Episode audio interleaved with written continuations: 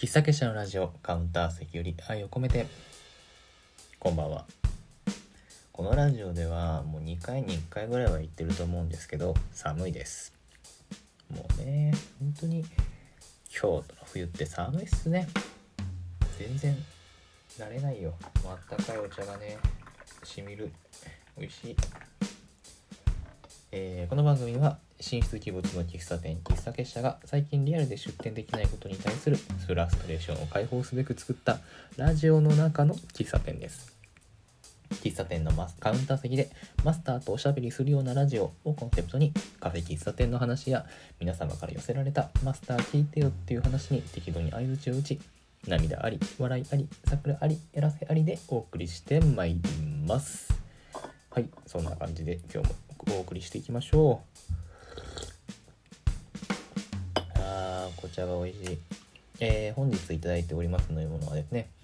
マリアージュフレールのマルコポーロという紅茶ですね。ホットの紅茶をいただいております。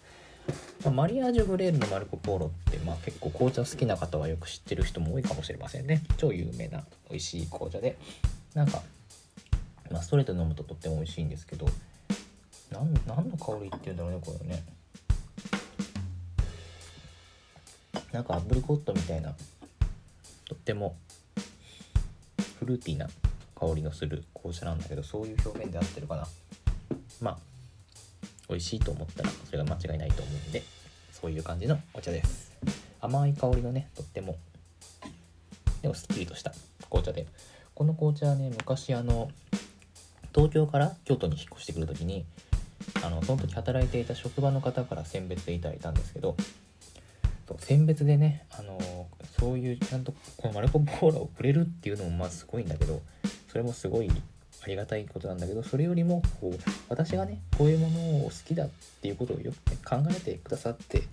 送ってくださったというのはとっても嬉しかったですね。この紅茶に関しては。もうそれからね大切に飲んでますよ、ね、引っ越した当初は足を 左足折ってるし家具なんもないしとりあえずマルコ・ポーロだけはその選別でいただいたのがあるからそれを飲む何度この紅茶に心救われたことかというね。そういう曰く付きの紅茶でございます。ねとてもお世話になった人なんですけど元気にしてるかなどうかな。はい。えー本日の喫茶結社のラジオではですねえーまずは先日の日曜日ちょうど1週間くらい前の日曜日に、えー出店しました。大将軍神社で大将軍八神社で行われていた大将軍一の市へ出店してきましたパート2の話をしていきましょうかね。まあ、あの先月も出店させていただいたんですけど今回はそれに引き続き第2回目という感じで出店させていただきました。まあ前回もねあの私が今こっちで通っている世界文化アカデミーの同窓の皆様がですね出展されていたんですけど今回はそれにも増してこう何人も世界観の人がいてなんかすごい侵略してる感というか むしろホームなんじゃないかぐらいのこの落ち着きがあってね本当にありがたいことで助かりましたねとっても。あと今回も糸電話さんにあのお菓子をお願いしてて前回はねあのキャラメルケーキだったんですけど今回はあのピンクペッパーとココアのクッキーをお願いしてそれまた美味しいですわ。でもねそれもねとってもあのお客様からも好評というかうんすごく香りがいいって言ってくれる人も多かったし美味しいって言ってくれる人も多かったのはとっても嬉しかったですね。あとはね前回来てくださったあのご婦人がですねまたいらしてくださったんですよ。あの前回あの前のこれパー何番のラジオだったか忘れちゃったけど前にもその出店した時に振り返りでラジオでお話しした私の地元のことを知っていたおばあちゃんが今回も来てくれて。なんかね本当に仲良く話しかけてくれてこの前のコーヒーあのコーヒー食べてなかった飲んでなかったんですけどケーキ買ってくれててキャラメルケーキをねごい美味しかったよって言ってくれてさ。なんかもうそれだけでも嬉しかったのに今回なんかその方がそのコーヒー注文してくださって。普段はそんなコーヒー飲まない方だ。あんまりそういうの得意じゃない。カフェイン得意じゃないから薄めてくれっつってもうアメリカンで出したんですけどそれも美味しいっつって飲んでくれて、ね、なんか本当にそういうのをね目の前にすると嬉しくなっちゃいますよね。なんかねやっててよかったなって思いますよ。あと今回すごいなんかね手前味噌の話であれなんですけどその最初に最初の方にコーヒーを買ってくれた人が他の人にあそこのコーヒー美味しかったよって言ってくれて別の人が買いに来てくれるみたいなのを目の前でややってくださった方がいらして。なんかねいや口コミってそんなにこんな感じで広まるんだっていうのをびっくりだしなんかねほんとそういう風に言ってくださるのも本当にありがたいですよね。ねなんかね本当にコーヒーをねそういう風に美味しく飲んでいただけるのがね最高ですよ。あとはねあの喫茶結社はあの言葉よりも杯のコーヒーが必要なように暗躍する喫茶店という風な言い方をして日々やってるんですけどそういうことを説明まずまあ見ず知らずの人にそういうことを説明するっていうのもちょっと勇気がいることなんですけどそれもちゃんと聞いてくださってなおかつ「ああいいですね」っつってそのコンセプトの話をね肯定した上で「じゃあコーヒーください」って言ってくださった方がねいたんですよ。それもすごい嬉しいですよねなんかさねえ言っちゃなんですけど喫茶結社ってねまあまあ結構攻めた名前攻めてるっていうか変な名前じゃないですか。ねそれでいてねこういう気持ちでやってるんですっていうのも結構この割と自分の原体験の部分とすごい密接につながってるから割とそこを否定されちゃったりとか傷つけられるのは結構ダメージがでかくてだからこそこう、うん、あんまりそんなろんな人に大っぴらにバンバン言うっていうのも結構勇気がいることなんですよ。でましてやね目の前で聞いてくださるっていうのもさインターネット上で言ってるのとはわけが違うわけでさだそれをちゃんとこう目の前で聞いてくださる方それもありがたいしなおかつそれを「あいいですね」って言ってくださる方本当にありがたいですよね全然だってね本当にく知らない人がそう言ってくれる。逆の立場だったら自分そう言えるのかなって思っちゃいまし思っちゃったりもしますよね。本当にだから素敵なお客様に恵まれてるなと思いますよ。大将軍一の一。本当にとっても素敵なイベントなんでね。まああの出店者さんはめちゃくちゃ多いとかそういうイベントではないんですけどまあもしねまた来月もやると思いますんで近所の方はですね散歩ついでに寄ってみていただけたらいいかなと思います。はい。また来月も出せるかな？寒いかな来月。でもまあ来月も出したいですね。えー、っとではね。今日はもう一つ、えー、10月食べたものの話。10月食べたものの中で特に記憶に残った美味しいものの話していきましょう。まあね食欲の秋ですからね。10月9月10月といえば。だからね結構いろいろ美味しいものいただいたんですけどその中でも特にこう記憶に残ったというか印象的だったものをいくつか挙げるとするならばこれとこれとこれかなっていうのを挙げていこうかなってしていければなと。でまずはねあの糸電話さんの食べ物に関しては散々このラジオで美味しい美味しい美味しいと言ってるからねもういいでしょう。あとね私が作った喫茶結社的な料理とかもさ散々美味しい美味しいって言ってないかな喫茶結社わかんないけど。でまあその辺はねもう除外で。ね。まあでもこの前の港川マルシェで出してたカヌレはめちゃくちゃ美味しかったですけどね。糸電話さんのカヌレは。あれは美味しかった。アールグレイのカヌレ。まあ、それは置いといて。まそれ以外でね記憶に残ったもの。まあ何かな例えばまあそうですね。うん記憶に残ったっていうところですね。あのデザイナーの方でニコさんという方はですね、この方も世界文化アカデミーの同窓の人なんですけど同窓生なんですけど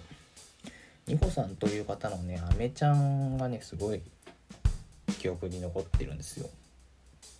アメちゃんってどういうことかっていうとそのデザイナーの方なんですけどその方があのとても素敵なコンセプトで飴をラッピングしてなんか販売して出したんですよ。まあ、多分これ一般向けとかじゃなくてそのまずは世界分世界火星の内々でって感じだったと思うんですけどなんかねコンセプトがすごい素敵な読みますね。人とつながることも離れることも簡単になった世の中だからギュッて心を込めてその話す一言がとっても愛があって大切で。そんなお届けを一緒になってお手伝いするあめちゃんです。阪のおばちゃんパワーをお借りしちゃって新たなコミュニケーションその名もアメニケーション始めます。うん。なんかこのコンセプトもとっても素敵じゃないですか。でねこのアメちゃんのそのアメ自体はまあなんだっけこれ天浜と佐久間。要するに普通の飴なんですよ。なんですけどその飴の周りのラッピングがそのオリジナルのラッピングの紙を使ってたりとかしててね。でそのびっくりしたのがこう包みを開けるとさらにその中にこう紙が入ってたりとかもしてもうなんかねいろいろパターンあったんだけどにっこりっていうのが入っててなんこれもうさ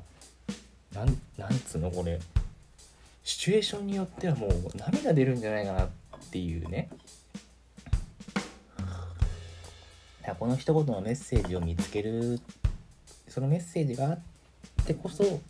あるからこそ何の変哲もない雨かもしれないけどちょっと今日元気がないなって時にはってあなんか素敵なメッセージがあったって。ねえもうその時に食べた飴の味なんて忘れられませんよ。これはなんかうん同じようにこう食べ物を売り物にしてるまあニコさんはこれを本業にしてるわけではないけどないと思うけどこの食べ物を売る人間としてはああなんかこうやって人の心に届くもの食べ物って素敵だなと感動しました。これが本当にその10月食べたものの中の記憶に残ったものの一つ。ニコさんのアメちゃん。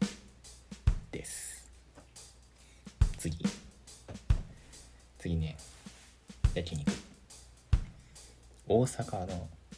同心亭というお店のですねハラミ。ハラミ。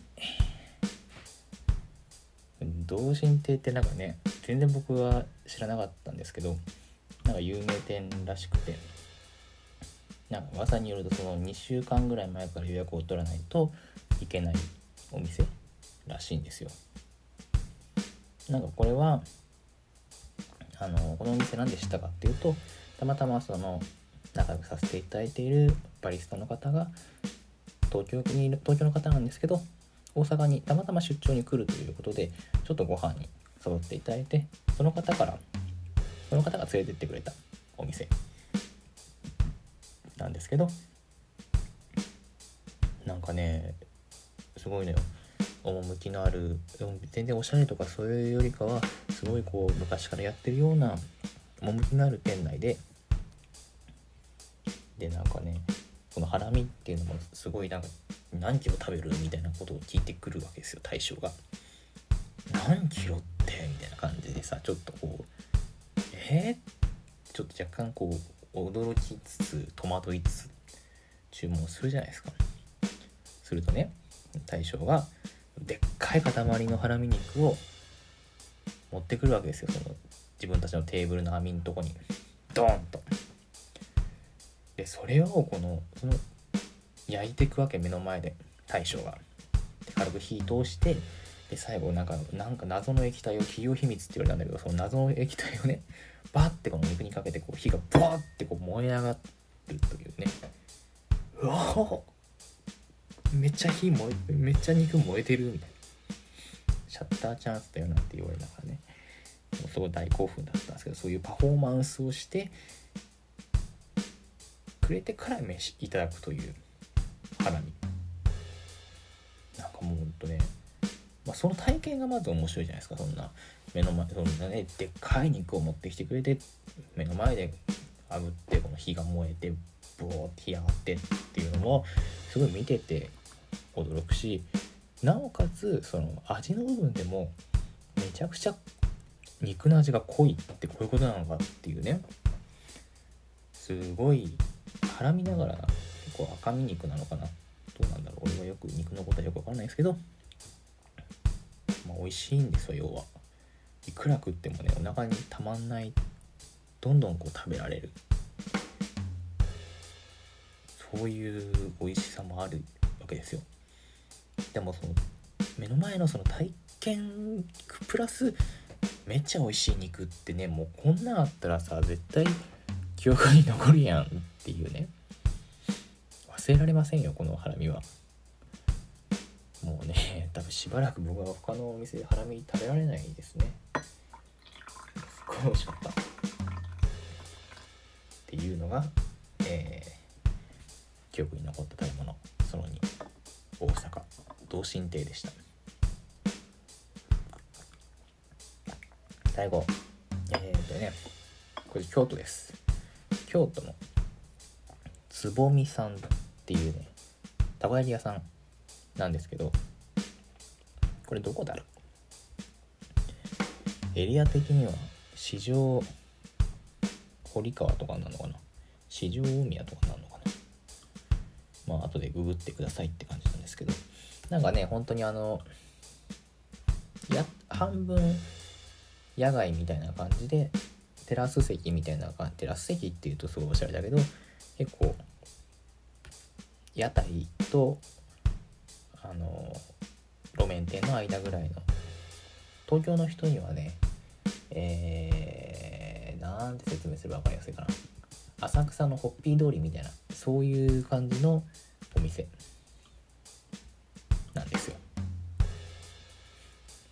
そうだね。これ市場あ大宮のね駅前だね。うん。大宮駅の駅前。阪急京都線の。でまあお世辞にもねすごいそんな綺麗なお店っていうかまあぶっちゃけ汚いんだけど汚いって言い方あれなんだけど。でもねその大将とお母さんがやってるやってたんですよ。僕がいた時は。もうねたこ焼きが美味しいんですよ。たこ焼きあとね牛すじのたこ焼きが牛すじのたこ焼きたこ焼きっていうか分かんないけどめちゃくちゃうまいの。もうさやっぱね東京の人だからさ僕は一応ね。あんまりその関西のネイティブなさたこ焼きとか食べたことはないんだけど。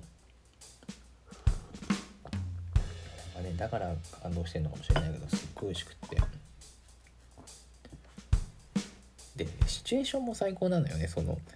その時行ったのはその東京からたまたま出張で来てたあ出張？出張転勤かな？あれは。出張か？まあどっちでもいいや。友達が来ててまあせっかく来たなら、ご飯でも行こうかって言ったのがたまたまそこだったんですけどそうねちょっと半野外みたいな感じのところでさ昔からの友人と2人でね酒を飲みながら食べるたこ焼きそんな楽しいに決まってるじゃないですか。めちゃくちゃ美味しくて。ねなんかちょっと本当はねその入るのもちょっと勇気がいたのよ。なかなかそうさ一元さん的にはさ勇気いるじゃないですか。ちょっと古めかしい外見だしなんか半屋外な感じだし。なんかね結構常連さんみたいな人もいっぱいいたしさ。その中でもこう入ってみると美味しいし大将はなんかちょっと優しい気さくな方だったしね。最高でしたね。全然 説明がうまくいかないけど。つぼみさんはねちょっと通いたいレベルですごい美味しかったです。ねこんな感じで10月に食べた記憶に残った美味しいものの話。単純にね味が美味しいってだけじゃなくてまあそのつぼみさんみたいな感じのその場のシチュエーションとか同心亭さんみたいな感じのね体験が伴ってたりとかねあとニコさんのアメちゃんもそうだけどなんかこう心に来るものがあってってそういう美味しいのはそれは美味しいのはもちろんなんだけどそれにプラス何かこうもう一つ伴ってこその記憶に残る食べ物になるのかなとそんな感じのことを思いました。いやーこれからまたね11月12月もね寒くなるとね美味しいもの増えてくる感じがねお魚とか美味しくなるしね。ちょっとまた冬も美味しいものを食べたいなと思うのでこのお店美味しかったよとかこれ美味しいよとかもう何でもメッセージ送ってくだされば食べに行くんでぜひぜひお願いいたします。メッセージの話が出たのでついでにあれを今のうちにとこ毎回忘れるんですよね。えーとどこだっけ？なんだっけな。この番組ではですね、えー、メッセージお便り等々を募集しております。採用された方にはですね、えー、喫茶結社のラジオオリジナルステッカーをお送りいたします。あのー、まあ、今回みたいにその美味しいこのお店美味しかったよみたいなメッセージももちろん OK ですしあとはですね音楽のリクエストとかもお別れの一曲のリクエストだけとかでも全然 OK ですので皆様、えー、お気軽にどうぞお送りくださいませ。はい。そんなこんなで本日もお時間がやってまいりました。本日のお別れの一曲のお時間です。今日はですね今日選んだ曲うんあの、この人はソロプロジェクトまあバンドの人バンドの人まあボーカリスト詩人歌うたいでその時々でサポートでメンバー入れてるっていう感じのやり方なのかな。もともとはですねこの方があの、中学時代の友人だったんですよね。だからその付き合いで最初はライブに行ったりとかしてたんですけどだから最初は別にそこまでねいや良かったんだけどそんなめっちゃハマったりとかしてなかったんですけどなんかある時からこう気づくとその人のその人の曲を口ずさむようになってなんかねずっと記憶に残ってたんですよね。